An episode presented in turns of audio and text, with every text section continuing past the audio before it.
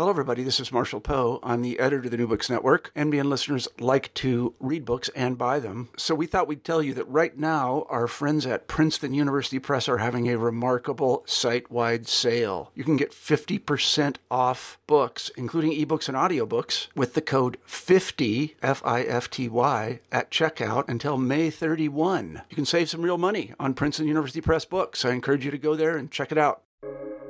Welcome to the New Books Network. I'm Caleb Zakarin, assistant editor at the New Books Network.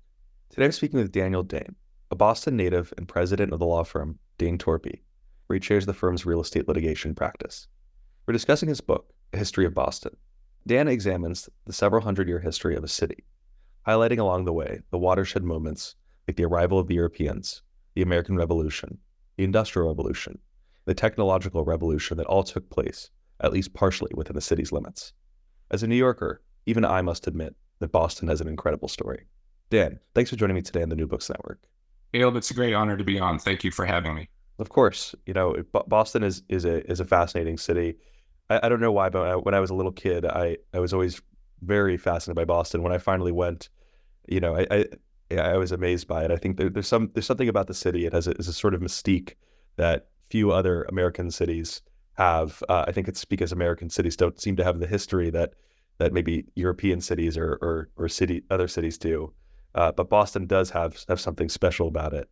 Uh, but before jumping into talking about the city that you know you were born and raised in and, and live in today, is what if you just tell us a little about yourself and your background? Yeah, no, great. Thank you for the introduction. Uh, yeah, as you as you mentioned, born in Boston, lived in Brighton as a baby, grew up just outside the city in Newton, Massachusetts. Uh, lived in uh, Beacon Hill when I was a young professional. Lived just outside outside the city in Needham for the last 23 years with my uh, family now. Uh, but I've worked downtown since I started my professional career in 1996, so going on 28 years. Um, and I've just always been fascinated by cities. That's been my professional passion and interest. As you mentioned, I, I practice. Uh, I'm a lawyer. I practice real representing clients who do real estate development, and you know it matches my sort of personal passion, which is understanding what makes cities successful. And I I love to travel. You know, my family loves to travel. We travel as much as we can all around the world. Last summer we went to South Korea and Japan. It was really interesting visiting uh, cities like Seoul and Busan and uh, Tokyo, uh, Osaka. Uh, and then I always love coming back to Boston and, and comparing what Boston does well or not do as well compared to other cities. Um, and so that was really a, a passion of mine and kind of led to uh, by my uh, project that I got into starting in, in late 2017, which is just wanting to understand Boston better. And I started doing research on the city and taking notes. And I didn't actually intend to write a book, um, but uh, after a couple years of, of uh, research and note taking to understand Boston better, um, I started putting it together into a manuscript, and, and the book emerged. Yeah, I should emphasize for for listeners, this is not a uh, a small book by any stretch of the imagination. I think it's it's nearly 800 pages, uh, not including the uh, the footnotes, the endnotes uh, at the end of the book, uh, and it's filled with photos. And it's it, it's it, you you really do cover seemingly everything in this book.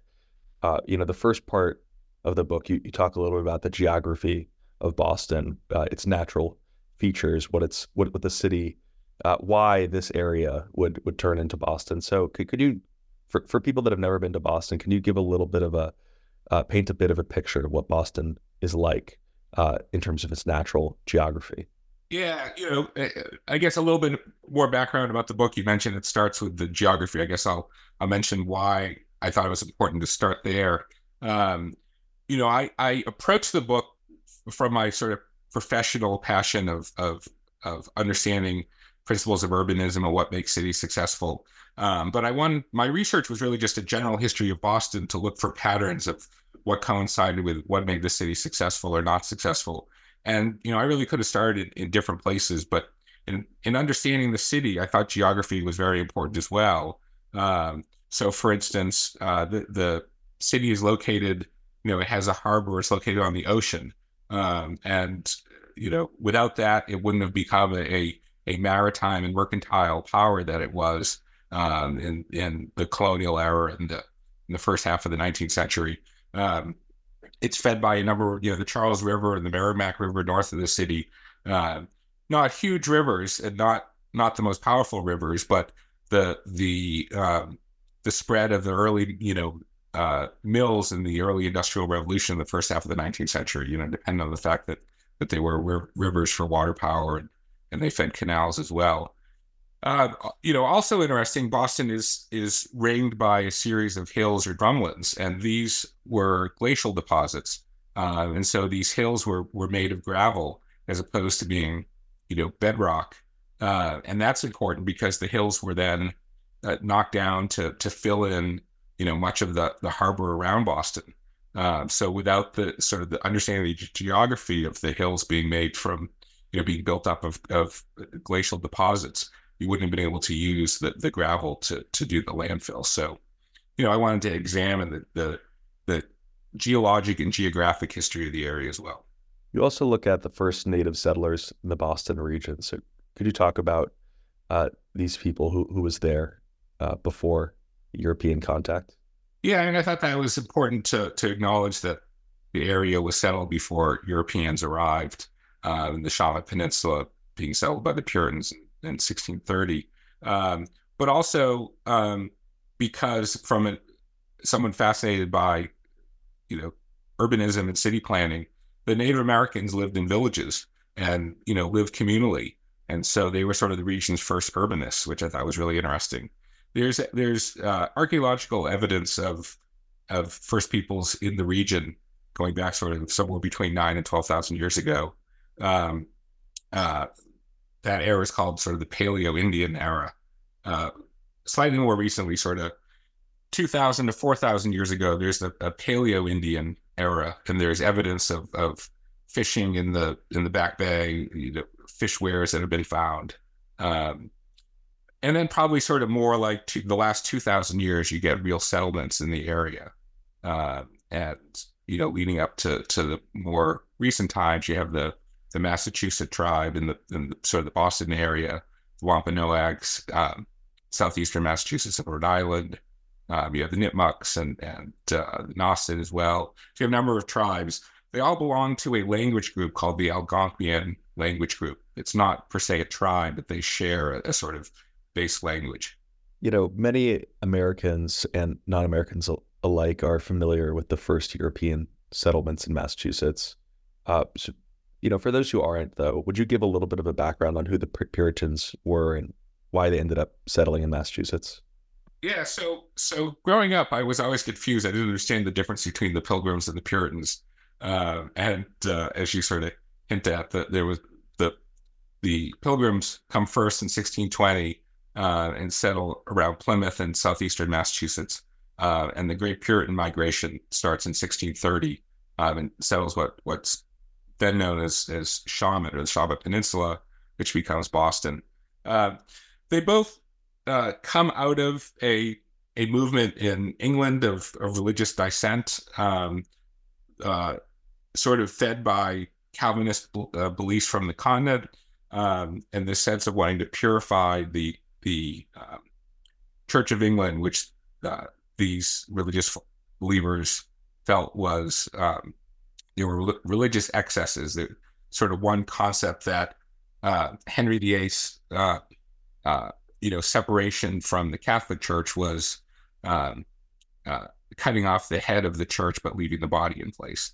Um, and so these religious dissenters um, who wanted to, they say, purify the church. Were known as Puritans, but there was a group of them that were so dogmatic that they wanted to separate entirely from the Church of England and were known as separatists uh, and they end up leaving England to go go to Leiden uh, in in Netherlands, uh, but uh, find it difficult to get work in the Netherlands, and their children start becoming sort of Dutch, um, and uh, as a result, they start looking for a place where they can they can feel like they're still English, but separate, but practice their religion separate from the Church of England. And so these separatists come in 1620 and end up settling uh, in in what we uh, know as Plymouth. Uh, the uh, they're not known as pilgrims really until the 19th century, but at the time they were called separatists. Uh, the Puritans are then sort of the main branch of the religious dissension movement, who faced tremendous persecution in England uh, in the 1620s uh, and end up uh, 17 ships leave England in 1630, uh, go originally to Salem, which there had been uh, some earlier settlements in Salem, Massachusetts, just north of Boston. John Winthrop's the first governor, comes to Salem, doesn't feel like it's a proper place for for a large settlement. Uh, makes his way south along the coast and goes to Charlestown, which already had a few uh, Puritan families who had come a little bit earlier. And they set up tents in Charlestown in 1630. Uh, and they're visited by this strange English hermit, the Reverend William Blackston, who had come much earlier, an earlier expedition in 1624 um, uh, in southeastern Massachusetts, but made his way north to the uh, Shawmut Peninsula and set up a house uh, in the Shawmut Peninsula. Uh, and he sees these Puritans come across the Charles River uh, in Charlestown, and he goes over and says, "You know, there's not very good fresh water in Charlestown, but the Shawmut Peninsula, where I have my little house, has some good freshwater springs." And John Winthrop came over and said, "We'll have our settlement here." I should mention because we sort of jumped from the Native Americans to the uh, the, the, European settlers. Uh, in uh, about 1616, a French expedition shipwrecks on the coast of Cape Cod, and um, uh, the Nauset attacked the the uh, the, the French uh, explorers because there had been a fair amount of conflict between European explorers at the time, particularly kidnapping Native Americans and bringing them back to Europe. So the Nauset attacked the ship and uh, took four French prisoners who had some kind of disease with them. Uh, it's not entirely clear what the disease was. Uh, some believe it may have been hepatitis or yellow fever, possibly smallpox.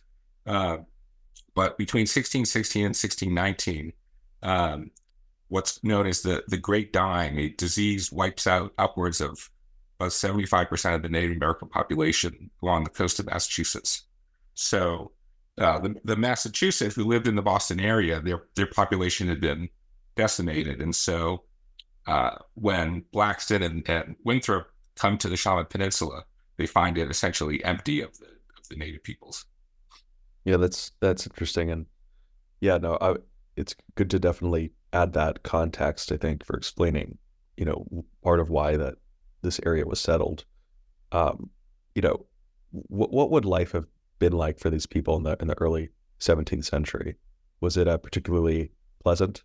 Uh, for the the separatists who come in 1620, it's particularly difficult. They had, uh, you know, these were uh, very religious people who lived in towns in England and in Leiden. They were craftspeople. These were not farmers. These were not fishermen. These were not carpenters. Um, and so the first couple of years of the settlement in Plymouth have very, very high death rates. The Puritans come in much greater numbers and bring livestock with them, um, and so are able to get a foothold, comfortable foothold, much quicker, and start establishing, um, you know, real physical structures, markets laid out, churches opened, uh, and pretty quickly sort of recreate an English village in, in the New World. And you know, what type of um, you know, economy were they creating at this point in time? Was it, uh, you know, mostly kind of agrarian and and trading based, or or were there were there more interesting, complex things that they were developing?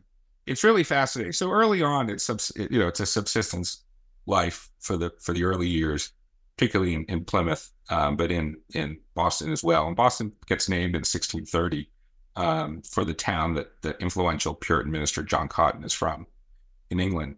Um, and actually, in doing my research, I visited the Mass Historical Society, and they knew that I was doing a, a book on Boston, and they brought out John Winthrop, the original governor's di- original diary, and they showed me the first reference of the word Boston or the name Boston used to the area, which was really cool for me to see. Um, so early on, it's really a subsistence life of, of farming and fishing to feed themselves.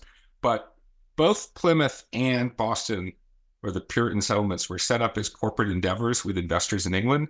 um, the Massachusetts Bay Colony, the, the governing body is the Massachusetts Bay Company. It's set up as a corporation.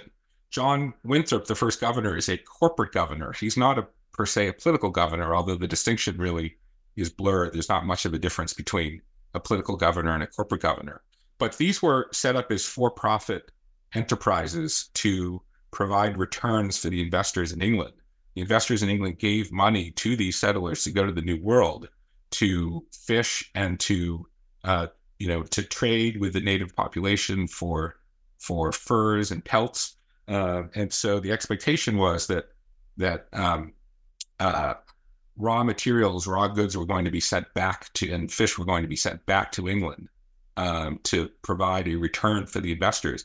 And there's a lot of tension between, you know, here you are, you don't have a lot of skills, you land in this new world, um, and you're just worried about housing yourself and feeding yourself.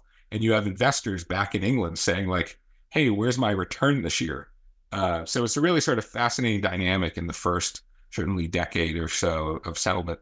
Um, but as as more settlers come and as the population gets more established, and I talk about this a lot in the book, the the economy takes on a a, a sort of triple basis, a tri, tripartite, I guess, um, basis to the New England economy, which lasts all the way up until about the 1840s, which is based on um, uh, agrarianism, you know, farming, uh, which includes timber, uh, and uh, a maritime economy, which is fishing and whaling.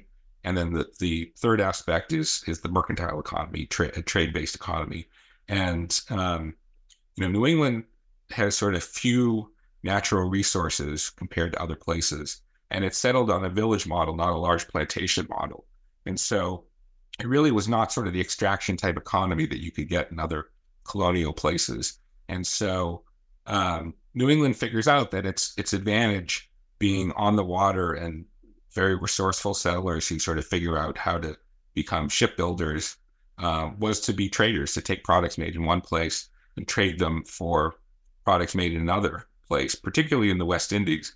The West, we sort of don't appreciate the economic powerhouse of the West Indies with the sugar plantations, um, you know, during the colonial period. And so those sugar, those islands their economies were almost entirely um, based on supplying the, the European demand for sugar. And so they were not growing other crops. There was a huge demand for horses to turn uh, to turn the mills, and so New England becomes a supplier of the of the needs of the West Indies. Unfortunately, those needs quickly become for human labor as well. And um, you know, once you get further into the 17th century, the, these New England traders end up sort of coming up with this um, triangular trade where they're um, bringing molasses back from the West Indies, which are which is distilled into rum. The rum is then taken to the west coast of Africa and traded for kidnapped human beings, which are then brought to the West Indies and traded for for molasses again. Do you think, uh, you know, at least in the early days, you know, Boston becoming a more established city, it is it safe to say it was really dependent on slavery? I don't know that I would say Boston becoming established city was dependent on slavery. I would say that trade was a major part of the economy, uh, and and the trade in human beings was a significant portion of that. Although the human trade was run a little bit more out of Rhode Island and places like Bristol, um, but Boston is not is a, a, the financial capital of New England during the colonial period. And so, for instance, whaling is an enormous part of the economy in, in uh, colonial times up in, up until about the 1840s, 1850s. Um, and whale, the whaling ships, by and large, did not leave out of Boston, um, mostly out of Nantucket during the colonial period and into the 19th century with its, its deeper harbor, its New Bedford. Um, and yet, the capital for these whaling expeditions, which were very capital intensive, comes out of Boston.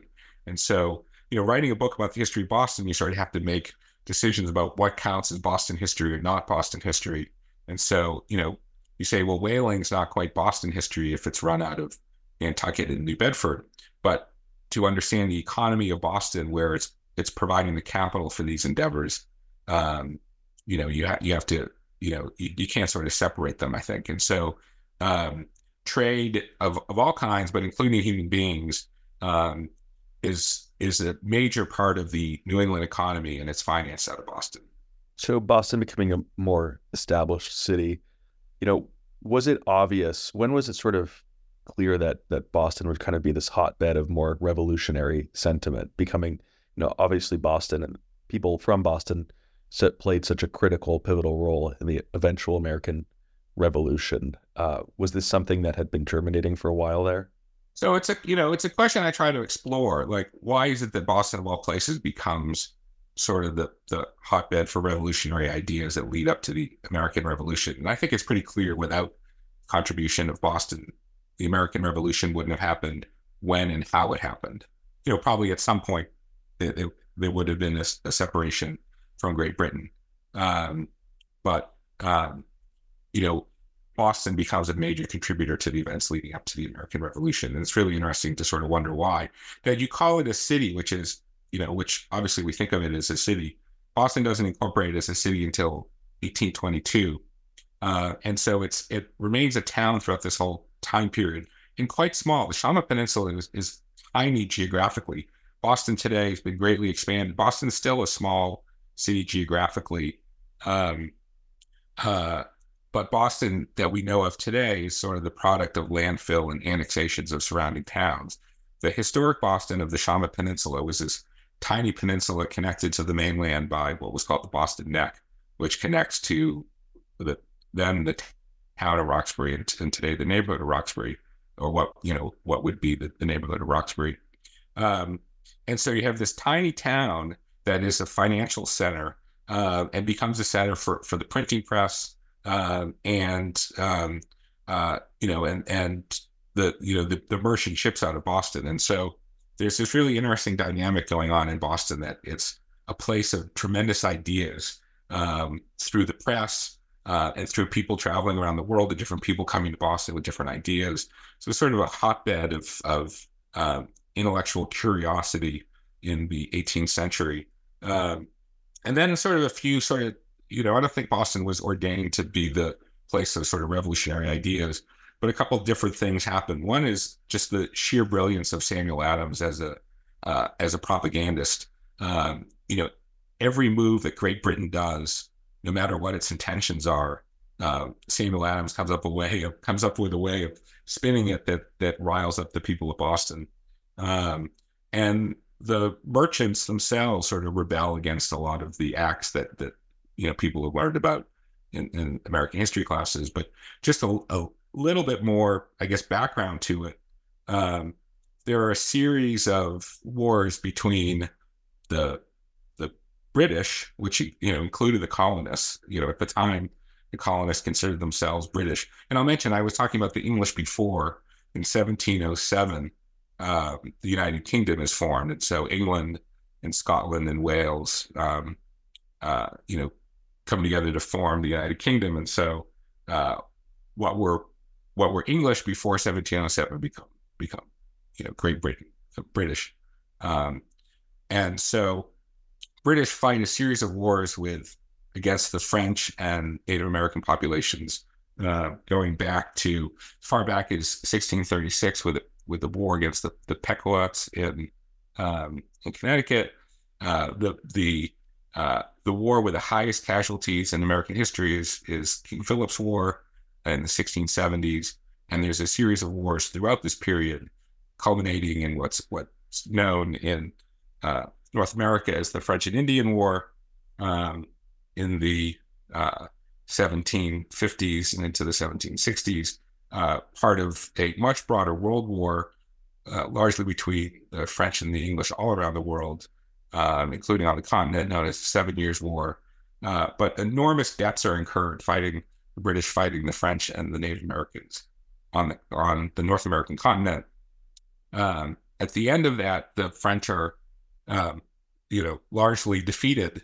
Um, but through the treaty, the the um, uh, there's an agreement that the um, British settlement will go out to the Appalachian Mountain Range, and that there'll be a sort of a Native American uh, land area on the far side of the Appalachians. And so the British set up um, forts in a system of, of separation between the Native American population to the west of the Appalachians and the British population to the east of the Appalachians, which is very, very expensive to maintain. And so the parliament's looking at these enormous expenses that have been incurred and huge debt that's incurred uh, in North America, um, which they sort of, uh, the, from Parliament's perspective, sort of for the defense of, of, of North Americans, the colonists sort of view the, the the those expenses a little differently and felt that they had heard the expenses as well, and leads to a series of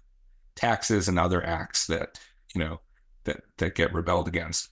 What I think is really fascinating is that um, often these acts end up reducing taxes, um, but what they do is that they uh, there's enormous amount of smuggling that's going on in the colonies, particularly out of Boston, the Boston merchants, to avoid the taxes.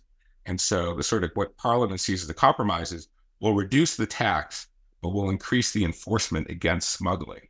And so these acts, uh, by by cracking down on smuggling, are a threat to the Boston merchants like John Hancock, who are making their money through, you know, illegal trade or trade that they're not, you know, they're not declaring and paying duties on.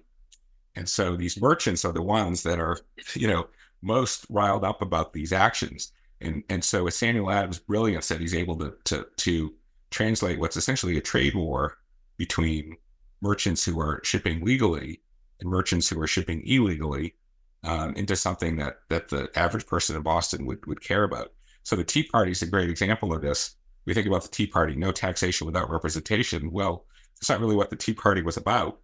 The merchants that were bringing in the tea from the East India Company um, to Boston on the, the three ships that become the subject of the Boston Tea Party, those were all Boston merchants that are bringing in the tea.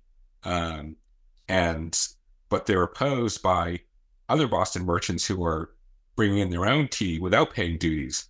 And so this is just a just a dispute between lawful and unlawful, tea, you know, tea merchants. Uh, and yet Samuel Adams is able to get the population to sort of, you know, create this great act of civil disobedience.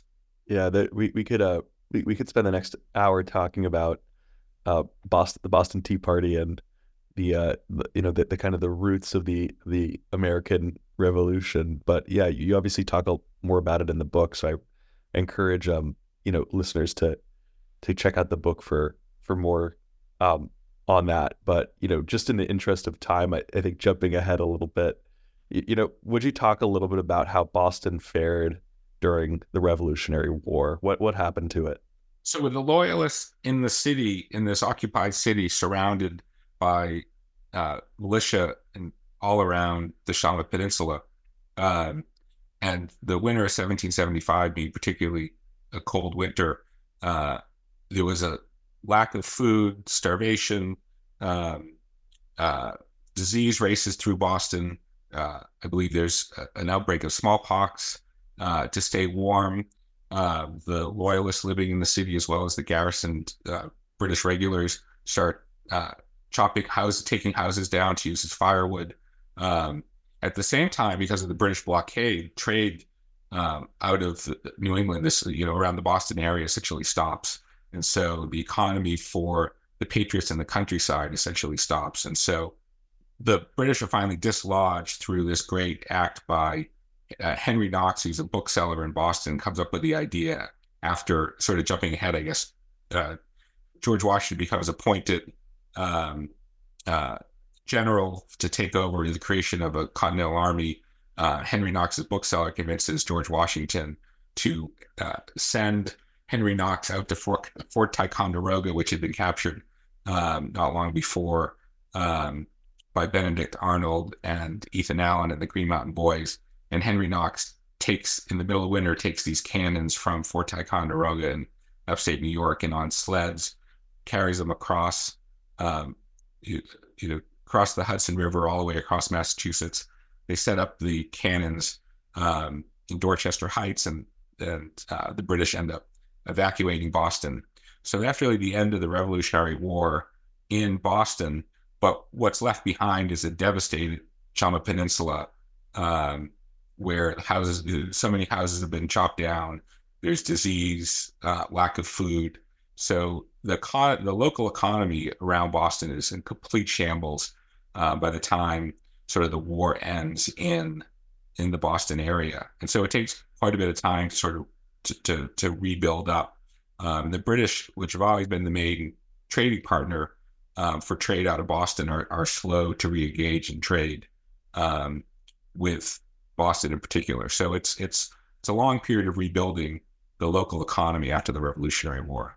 Yeah, when did so you know this tripartite economy that you were you kind of re- referred to earlier? Uh, you know, was this was this basically what dominated for the half century? When did things start to uh, to change a little bit in the, the, the development of the economy?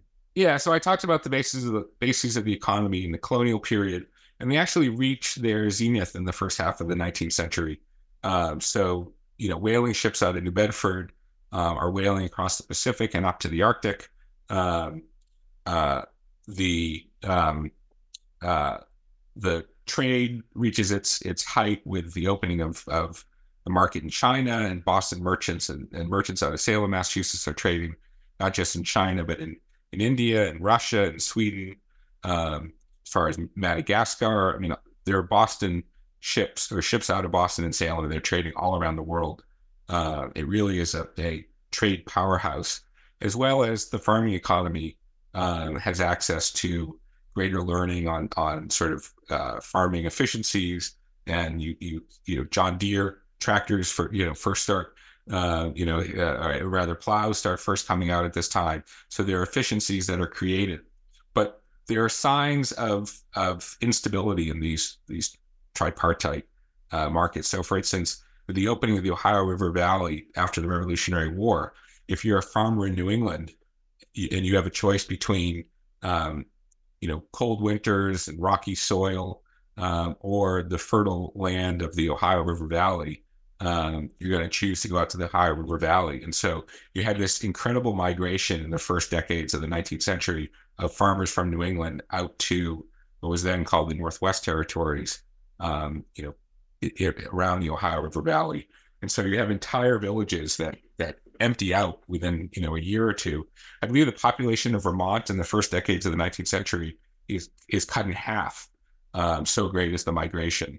Um, the number of farms across New England, you know, plummets at a, at a very high rate. Um, you know, as well as other factors, you know, as we can get get to, it's the period at this time of the sort of early rise of the mill economy and the industrial revolution, and, and there's a great demand for labor. And so, um, young men and women in New England are going to, taking factory jobs instead of working on farms. And as the population grows, there's a demand for for land, and so farms are selling to developers. So you see the the farm economy essentially collapse in the first half of the 19th century. Um, oh, the whaling industry collapses when whales become too scarce, and the introduction of kerosene and, and oil um, and so, you know, whale you know, fishing certainly remains, um, you know, an important part of the economy, but it becomes no longer sort of the backbone of the economy. And then the Boston loses its primacy as, as a center for trade to New York in the first half of the 19th century, particularly with the opening of the Erie Canal, where all these products from the middle of the country um, are going out the Erie Canal and then down the Hudson into New York. And New York has a deeper harbor, and so New York sort of passes Boston as a center of trade in the early 19th century and sort of, you know, ends up, you know, sort of lap, lapping it. It gets such a big lead. Um, and this coincides with, with the rise of this manufacturing and industrial economy in the first half of the 19th century, particularly by the 1840s, when sort of the three pillars of the New England economy get, get replaced with this new industrial economy. Yeah, could you talk a little bit more about that um, that shift? You know, the how the Industrial Revolution swept through Boston. Uh, you know, what sort of industries came? Uh, you know, what new uh, inventions were were beginning to to uh, caught to change the economy? Yeah, so the Industrial Revolution happens earlier in England than it does in, in North America, uh, and so the this what sort of pegged as the start of the Industrial Revolution in America is an active industrial espionage uh, by Francis Cabot Lowell, uh, who had been sort of this math whiz who made a lot of money in the China trade in the, the first decade of the 19th century. Um, but the China trade is unbelievably lucrative and yet incredibly uh, risky because these ships that would go to China would be gone for three or four years. Um, and sometimes they would never return, they'd be lost at sea. Uh, and it was a, a tough lifestyle to go to go off on a ship for three or four years and uh, and hope you return.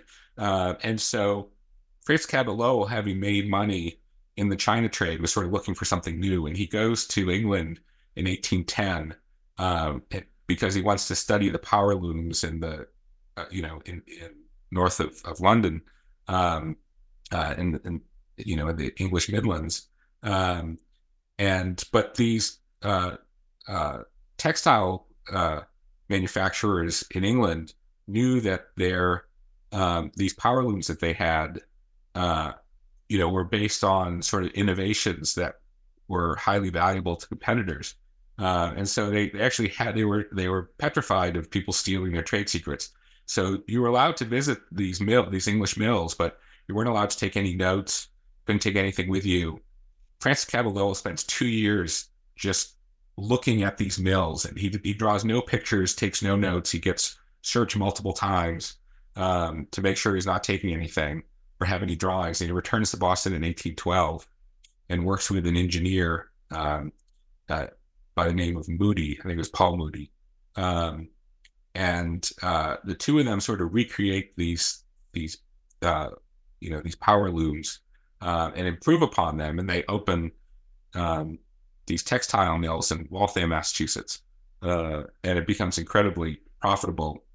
Francis Lowell ends up dying, but his associates um, Patrick Jackson and Nathan Appleton um, are looking for even greater water power than is supplied by the Charles River uh, in Waltham, uh, and the Middlesex Canal system had had uh, had you know recently been open, reaching up into um, an area north of Boston, uh, on you know off of the Merrimack River, and so they found a new town that they named after Lowell and opened mills in Lowell, and so for these uh, China traders in Boston who suddenly see an opportunity to make money um, investing in these new mill-based manufacturing uh, industries, uh, they they what a group of them become known as the Boston Associates, and instead of the incredible risky endeavor of financing ships to sail or, or themselves going on ships, uh, you know, to China or India or Russia to trade, they take the profits that they've made, um, sort of form this syndicate of the Boston Associates and start investing in mills, uh, and the mills become incredibly profitable. And the early aspects of the Industrial Revolution is to take jobs that were done uh, by hand and you can come up with ways to replace uh, a lot of the uh, expensive sort of craftsperson. They still were labor intensive, but but they were much um, uh, sort of lower level of, of labor needed, much less expensive labor needed, and so the the the uh, industrial innovations that are being made are essentially ways of making manufacturing more efficient. Uh, what's interesting is that as the Industrial Revolution continues, you sort of have this transition from innovation in the manufacturing process to innovation in the manufacturing product. So, for instance, you get uh, Alexander Graham Bell uh, essentially inventing the telephone in Boston, you know, much later in the in the 19th century. But this is very different from Francis Cabot Lowell's, you know, new mills um, or you know the first sewing machines that are that are, that are uh, you know invented in, in Massachusetts because the sewing machine isn't in itself the end product; it's just a, a more efficient way of creating a, a, product that had already been made. But you have this transition to the creation of products that that had incredible demand, but but before they were invented, no one ever knew that that there was such a need or demand out there. Um, and so you have this transition to to the invention of things like the telephone, which happened you know happen in Massachusetts. So yeah, we we've talked um quite quite a bit about the you know the economic developments uh, during the you know the early to mid 19th century. Uh, I was wondering if you could also discuss you know the culture at the time, uh, you know, with with also a focus on the the racial and religious tensions in the city, you know, like the you know ev- eventual impact of the Civil War on Bostonians and conflicts between Protestants and Catholics. So, um, that's pretty that's pretty huge theme, and, I, will uh, jump in and touch on on a couple points. Uh, I think probably the, the the two more interesting dynamics that you're you were getting at are, are Catholic Protestant tension and then and then race relations. Uh, and I'll I'll talk about both of them uh, for a little bit, but they they end up defining Boston really throughout the 19th century and 20th century. Um, and you know, there are different terms, tribalism, but Boston enters into a, a period of sort of where we don't listen to each other and and and we make decisions just based on um, people that we know and we and, uh, that are like us, and and it really ends up holding Boston back tremendously in the 20th century. But um, Catholic Protestant tension. Um, so the Puritans uh, escape, you know, leave England so they can, you know, practice religion that they want to practice. But this notion of of uh, of the Puritans being, you know, leaving England for religious liberties is not quite accurate. You know, the Puritans were hanging Quakers on on uh, Boston Common in, in, the 17th century, um, and so not surprisingly, um, the the practice of of Catholicism was was banned in colonial Boston. Um, I don't think Boston gets its first prelate until after the Revolutionary War.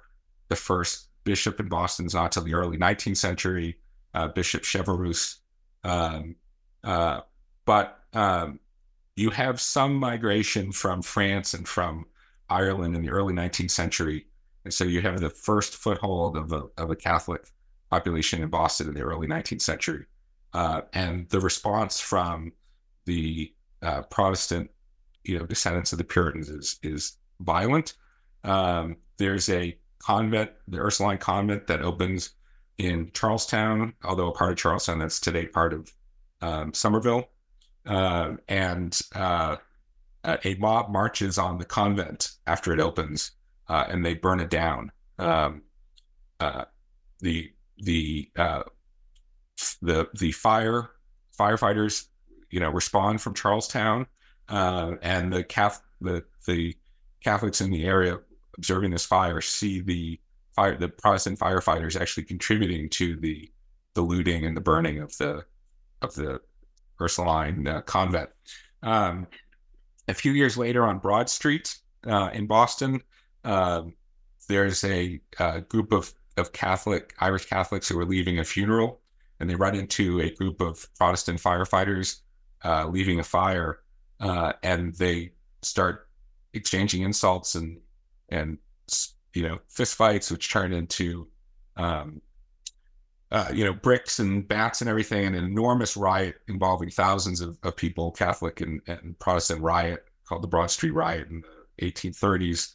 Um, and um, the Catholic neighborhood there gets sort of dis, you know looted and destroyed in this uh, in this riot. And so, um, you know, really sort of tough early relations between the Catholics and the Protestants.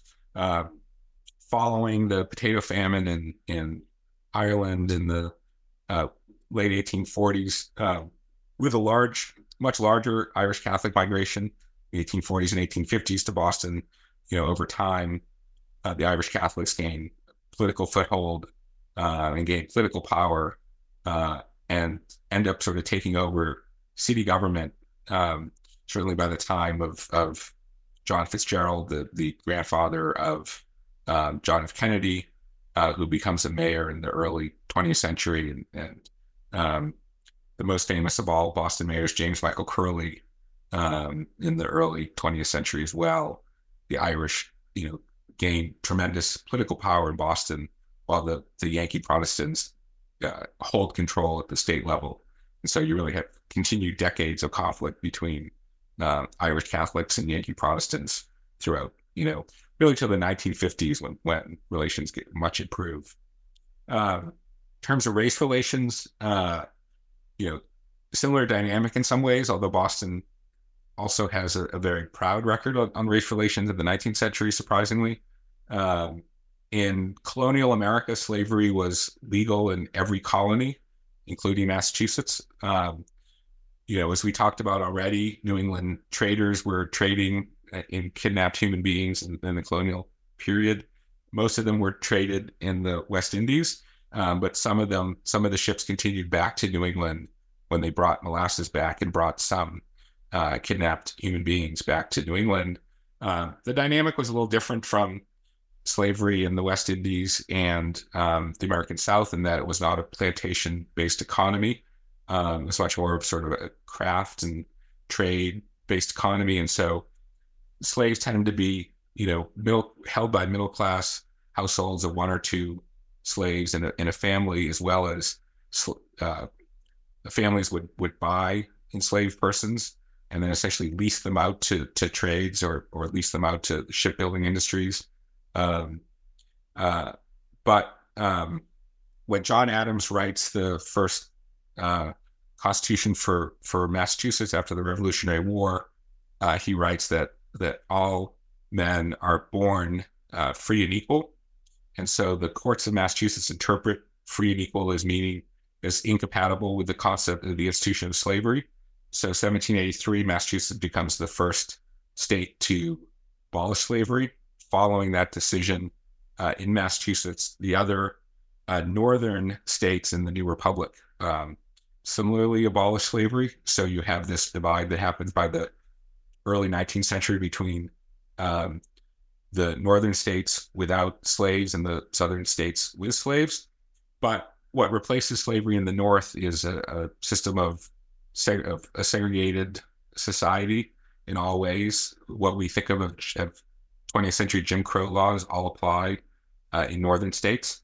Um, what ends up changing the, the dynamic is really starts with William Lloyd Garrison's newspaper, The Liberator, which he founds in 1831 as a radical abolitionist newspaper.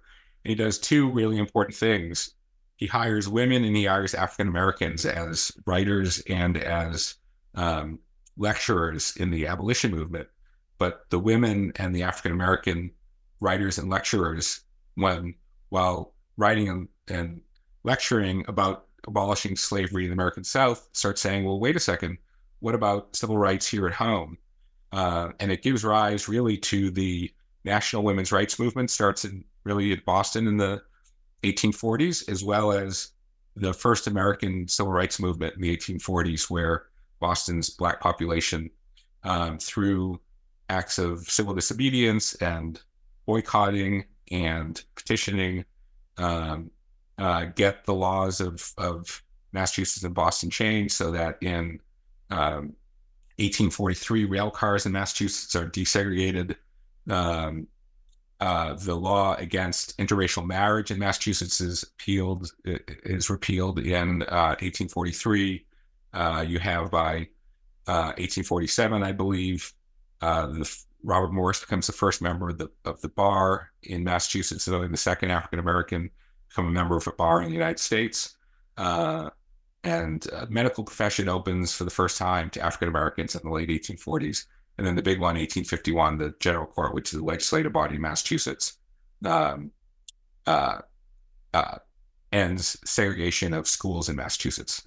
And, and, in the second half of the 19th century, schools in Massachusetts really are um, integrated. You see pictures from schools around Boston second half of the 19th century, and they're, they are integrated schools. The, the African American population of, Bo- of, Boston remains relatively small throughout the 19th century, but it, it is a relatively integrated society in the second half of the 19th century. That changes in the 20th century through a series of, of unfortunate policies uh, and the segregated city that, that we see in the 20th century that leads to the horrible period of, of school busing and violence in the 1970s is really the product not of sort of happenstance where people happen to live, but really is the product of intentional decision making made through political decisions as well as business decisions um, uh, that are really quite horrifying and, and, give Boston a very poor racial record in the 20th century uh, that we've been, you know, fighting against and building against in the last sort of 40 years or so, much more successfully. Yeah, we'll, certainly uh, pick back up on on that thread. I, I wanted to uh, continue with something that, that you were uh, you sort of hinted at before about the, the kind of the political shifts in Boston. Uh, you know, the the the rise of Irish politicians, uh, which is very, you know, I think very crucial to the to the Boston story. Uh, so, you know, what were Boston politi- politics like at the turn of the century? How, how did things change?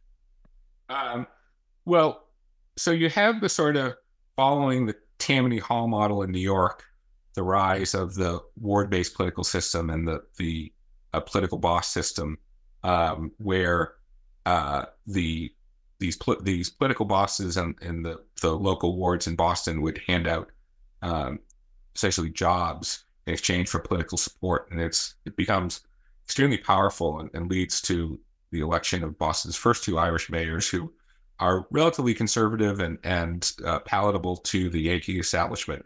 But it's really John Fitzgerald who becomes the first real sort of ethnic um, mayor of Boston um, in the beginning of the of the 20th century.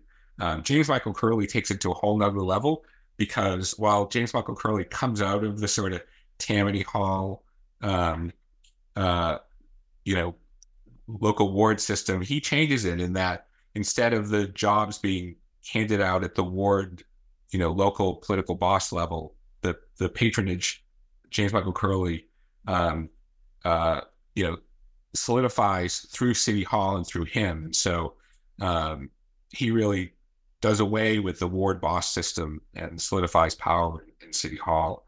Uh, and um, James Michael Curley's really the most important and controversial figure in 20th century Boston history.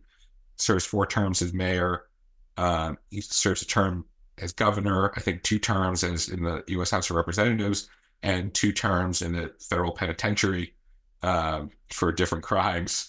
Um, and uh, uh, he was absolutely loved by in the ethnic neighborhoods of Boston, you know, particularly by the Irish, but uh, he had quite a bit of support in the Jewish community and the Black community. Um, and uh, but he made decisions for the city based on um, who gave him the biggest bribes, uh, and he he discouraged investment in the city and and you know I write in the book in a lot of ways he really destroyed Boston in the first half of the 20th century. Yeah, that's um, you know what why why do you do you think that he he just you know what what were some of the policies or or actions that he took that that were so detrimental? Well, when political when decisions about investment in the city are based on kickbacks and bribes, uh, capital flees, and so uh, it's not so much intentional policies that destroy the city; it's that investment in Boston just stops in the first half of the 20th century.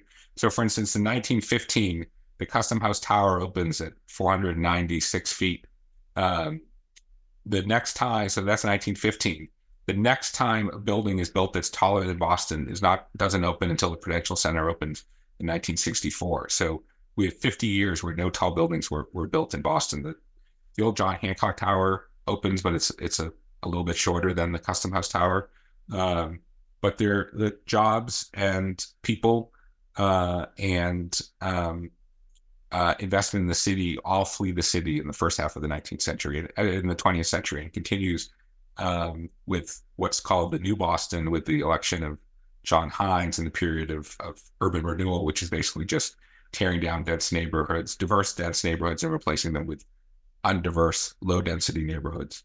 Um, and that through different types of policies that continues into the second half of the 20th century. You know, a major story of, of uh, America, American politics in the, the 20th century is the rise of the suburbs. Um, so, you know, what impact did the rise of the suburbs have on on Boston proper? Well, so the rise of the suburbs is, is a, a complicated phenomenon, and, and I grew up in Newton and live in Needham, so uh, I enjoy living in a lower density area. But as a matter of public policy, um, uh, you know, it's it's high carbon consumption living, um, and the rise of the suburbs we think of as just people migrating to the suburbs, but they're a product of of intentional decisions that are made. Some uh, some are good decisions, such as uh, building of, of trolley lines and and utilities, uh, you know, beyond the, the city itself. But a lot of them are intentional decisions to move people out of the city. Um, and so, you know, we see this in urban renewal. We see this in more subtle ways in terms of tax policy, such as uh, the home interest rate, you know, mortgage deduction which subsidizes home ownership, but the, a similar tax break is not applied to people who rent. Uh, so you see, you know, a governmental policy which is which encourages people to live in single family homes outside the city instead of renting in the city. You see it in the way that schools are financed through property taxes. um, which means that um, suburban schools are are financed in a, in a, way that the urban schools aren't able to compete with. So a whole series of policies, you know, conspire to move people out of the city. Um, and then, you know, as I mentioned, urban renewal literally takes down dense neighborhoods of Boston, creates low density, um, moves people out of the city, and then we build highways to to move people out of the city. And we're still grappling with the effects today of of uh, very high housing prices and uh, transportation gridlock. A lot to pick up there, and I think we'll you know we'll talk a little bit about some of the you know ways in which, uh, especially towards the end, you know the ways in which Boston has been dealing with that. Uh, you know some of the problems that have been uh, in the groundwork being laid in the the 20th century. But you know, I, would love to take the time to talk a little bit about you know some of Boston's most famous residents. Uh, you know, though he only spent a few years in Boston, uh, Dr. Martin Luther King Jr.'s time there was very formative. So, you know, what type of Boston would would Dr. King have encountered, and uh, you know, how did the city shape him? Um, King had an interesting relationship with New England. Uh, he, when he was, I think, in high school in his first years of college or so, he comes up in the summers to work at um, tobacco farms in Connecticut, and it's the first time that he sees, um, you know, integrated churches. Uh, you know, he, he's first time of essentially being outside of the segregated South, and it opens his eyes. I think he writes later just how important his his summer spent in Connecticut, you know, seeing um, the benefits of of desegregation. Um, after college, he comes up to Boston to uh, to get a PhD in theology at Boston University. Uh, he becomes a minister at the 12th Baptist Church in Boston. Uh, and he gets introduced to a student at I think the Boston Conservatory, Coretta Scott. Um, so uh, Dr. Martin Luther King had you know had a deep connection with Boston. Um, in the 1960s, he he has a famous visit to Boston um, where he leads a civil rights march in Boston that attracts very large crowds. Um, and uh, he uh, reaches out to the Jewish community and gives a, a speech at Temple Israel. Um, and so he had a, a, a, deep connection to the city, a deep and important connection to the city of Boston. You know, at the same time, um, he recognized that northern cities like Boston uh, had their own uh, segregation and own uh, race issues, and it was not limited to the American South. I think that was an important contribution. Um, you know, and it's only a decade later, um, or you know, a little bit later, that you know we're seeing race riots in Boston in the 1970s. John F. Kennedy, you know, he's probably the most famous Bostonian of all time. Uh, you know, what what do you see as his legacy and impact on Boston and its people? So, you know, his father Joseph Kennedy makes an enormous fortune. He's the son of a like a saloon keeper in, in East Boston. Marries Rose Fitzgerald, the the daughter of the, the former mayor. Um, but he's very successful. Um, in a number of different businesses on, on Wall Street in New York, um, in uh, liquor bootlegging, um, in Hollywood as a movie mogul. Uh, and, and Joe Kennedy becomes enormously uh, wealthy and sees great political promise in his sons. And his oldest son, Joseph Kennedy Jr., is sort of the one who he plans most great things for. But Joseph Kennedy dies, I think, over the English Channel during World War II.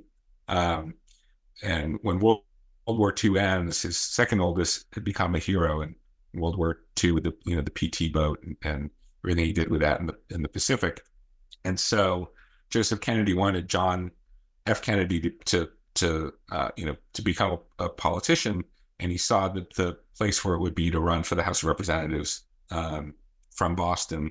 Uh, but there was a problem. James Michael Curley was in the House of Representatives, um, for the election, I think in 1946. And, um, but Curley had enormous debts. Curley could not uh, contain his spending. And so it's believed, although I'm not sure that there's there's hard evidence of it, uh, but Curley's debts suddenly get suddenly go away, and Curley announces that he's not going to run again for the House of Representatives. Instead, he's going to run for a fourth term as mayor of Boston. And it's believed that Joe Kennedy brokers a deal with Curley to pay off all of his debts if he'll run for mayor again and not run for House of Representatives. Um, so Curley runs for mayor again, wins, ends up going to prison for uh, tax fraud because he's not reporting all the bribes. Um, uh, and uh, John F. Kennedy runs for Congress. Um, Joe Kennedy and Rose Fitzgerald Kennedy are tireless campaigners for him.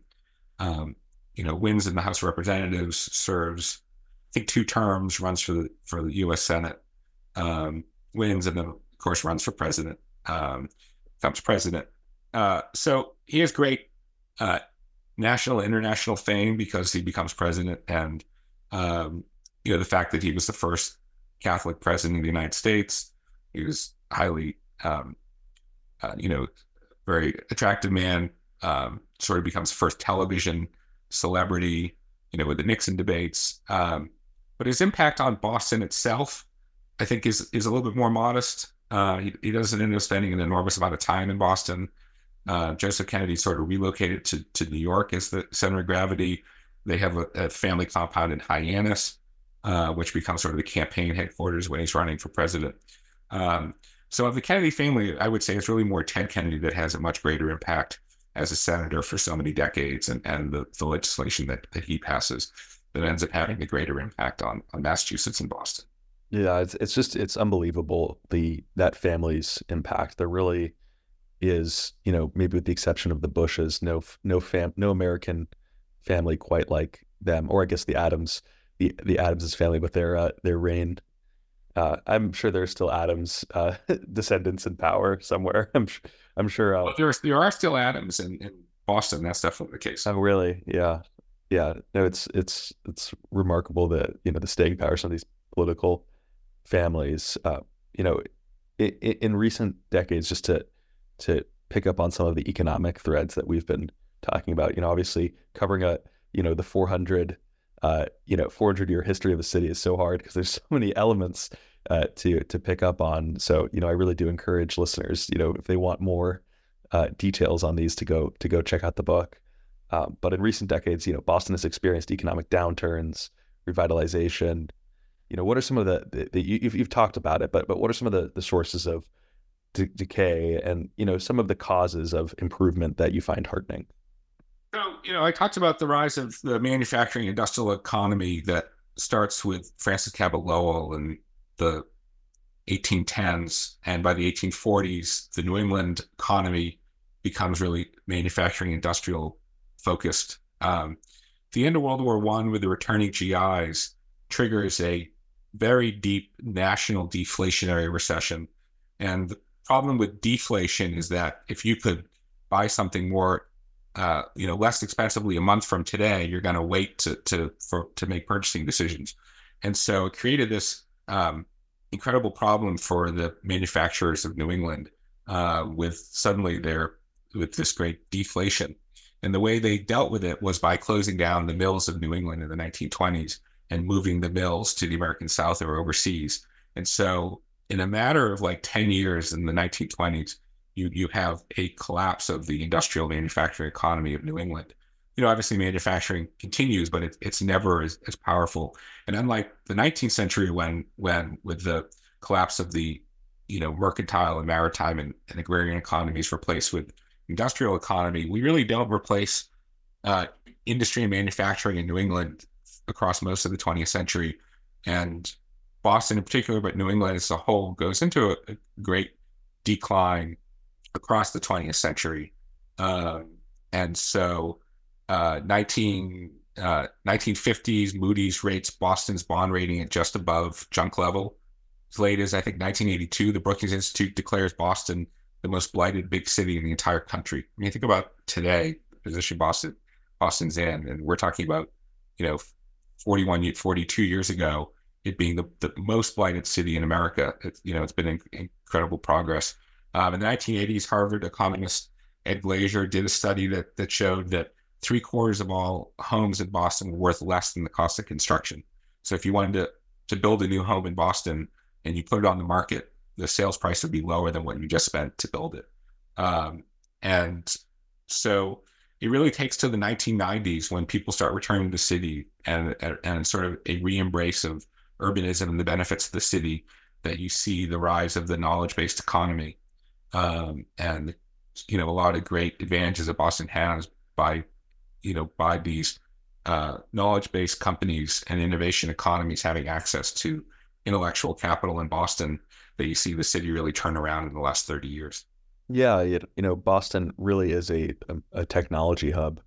Uh, you know, it's it's jam packed with with PhDs, scientists, lawyers. You know, I I'd be interested, in, you know, if there's a comparison of Boston's, you know, the level of education in Boston compared to other cities. I imagine it'd be ex- extraordinarily high. You know, is there a, a, cause of this? Uh, you know, that Boston being a technology hub beyond just the mere presence of Harvard and MIT?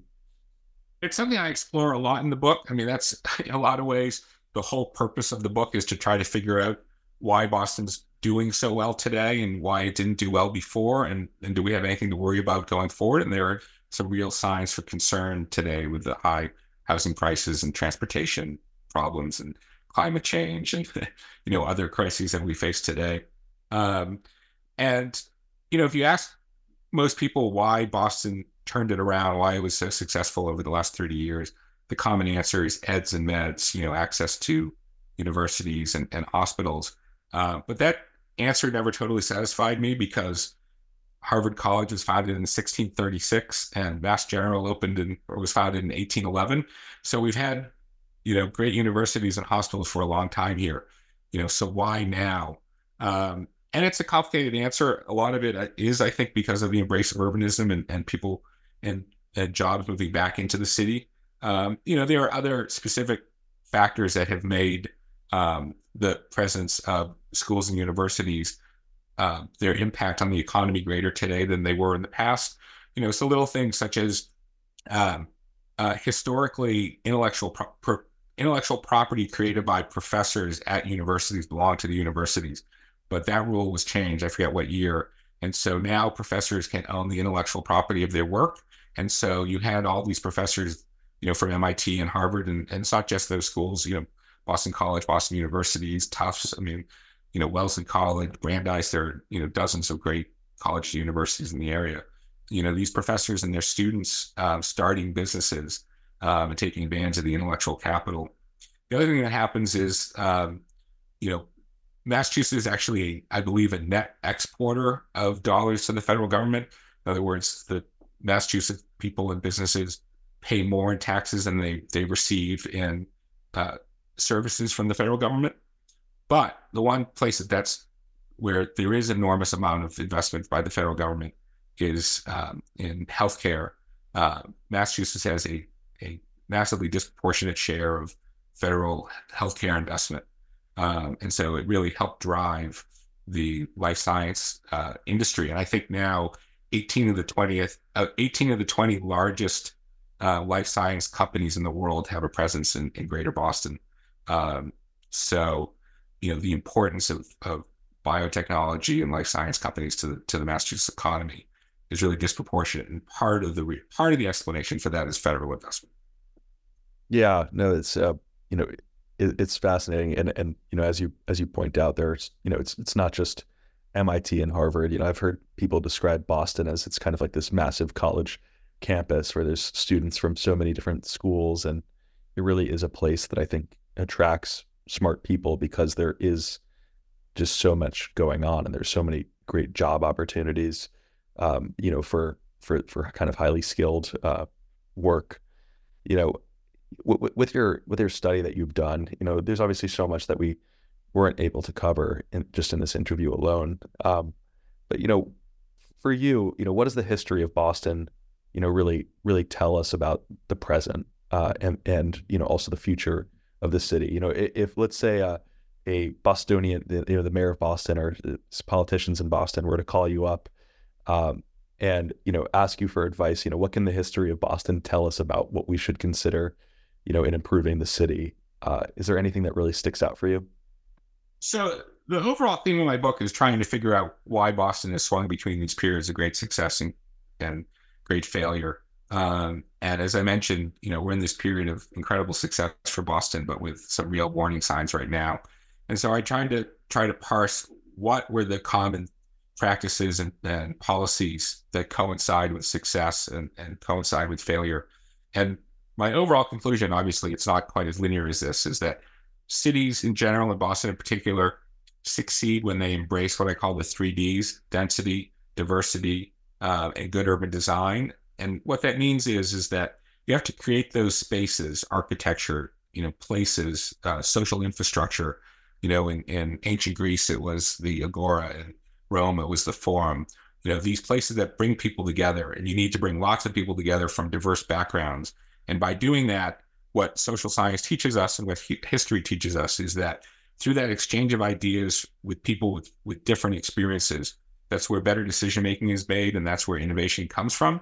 And so we have to continue to remember that. And through much of the 20th century, we we forgot that. We moved away from density. We we battled against diversity, and we tore down the, the good urban places that bring people together. And the city relearned those things over the last 30 years. Um, but there's lots of signs that we're forgetting those lessons today. And I think the the lesson, the overall lesson is we have to be very intentional about the success of the city.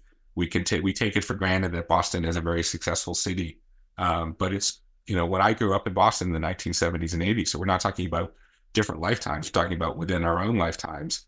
You know, as I mentioned, Boston was a basket case, and so uh, I don't think we're going to go back to the Boston of the 1970s and and 80s um, or or earlier. Uh, but we have to be intentional about it if the city's going to be going going to continue to be successful. And I think that applies to Boston. I think it applies to any city in the world. Yeah, I think uh, you know I have much more more uh, familiarity with like the you know history of of New York City or history of Los Angeles, but you know there, there's certainly so many parallels between the history of Boston and, and these cities as well. Uh, you know the the different ways, you know, similar causes of of decline and, and similar causes of of uh, of growth. You know, it, it's a it, it's really valuable. I think worthwhile to study uh, city and municipal uh, history. I think you know when people simply focus on national history, they they do sometimes neglect that uh, you know this kind of interpersonal, you know, more uh, local based interactions that really do help to explain like why development and progress can can occur.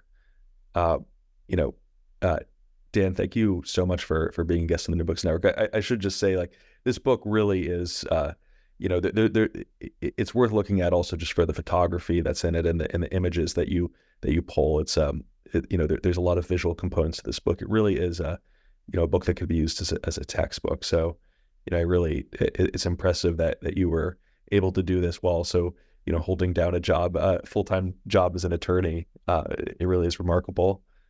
Um, but yeah, I, I, encourage people to go and check out History of Boston. Uh, thanks so much, Dan. Yeah, this was really fun. Thank you, Caleb, for having me on. I appreciate it. Of course.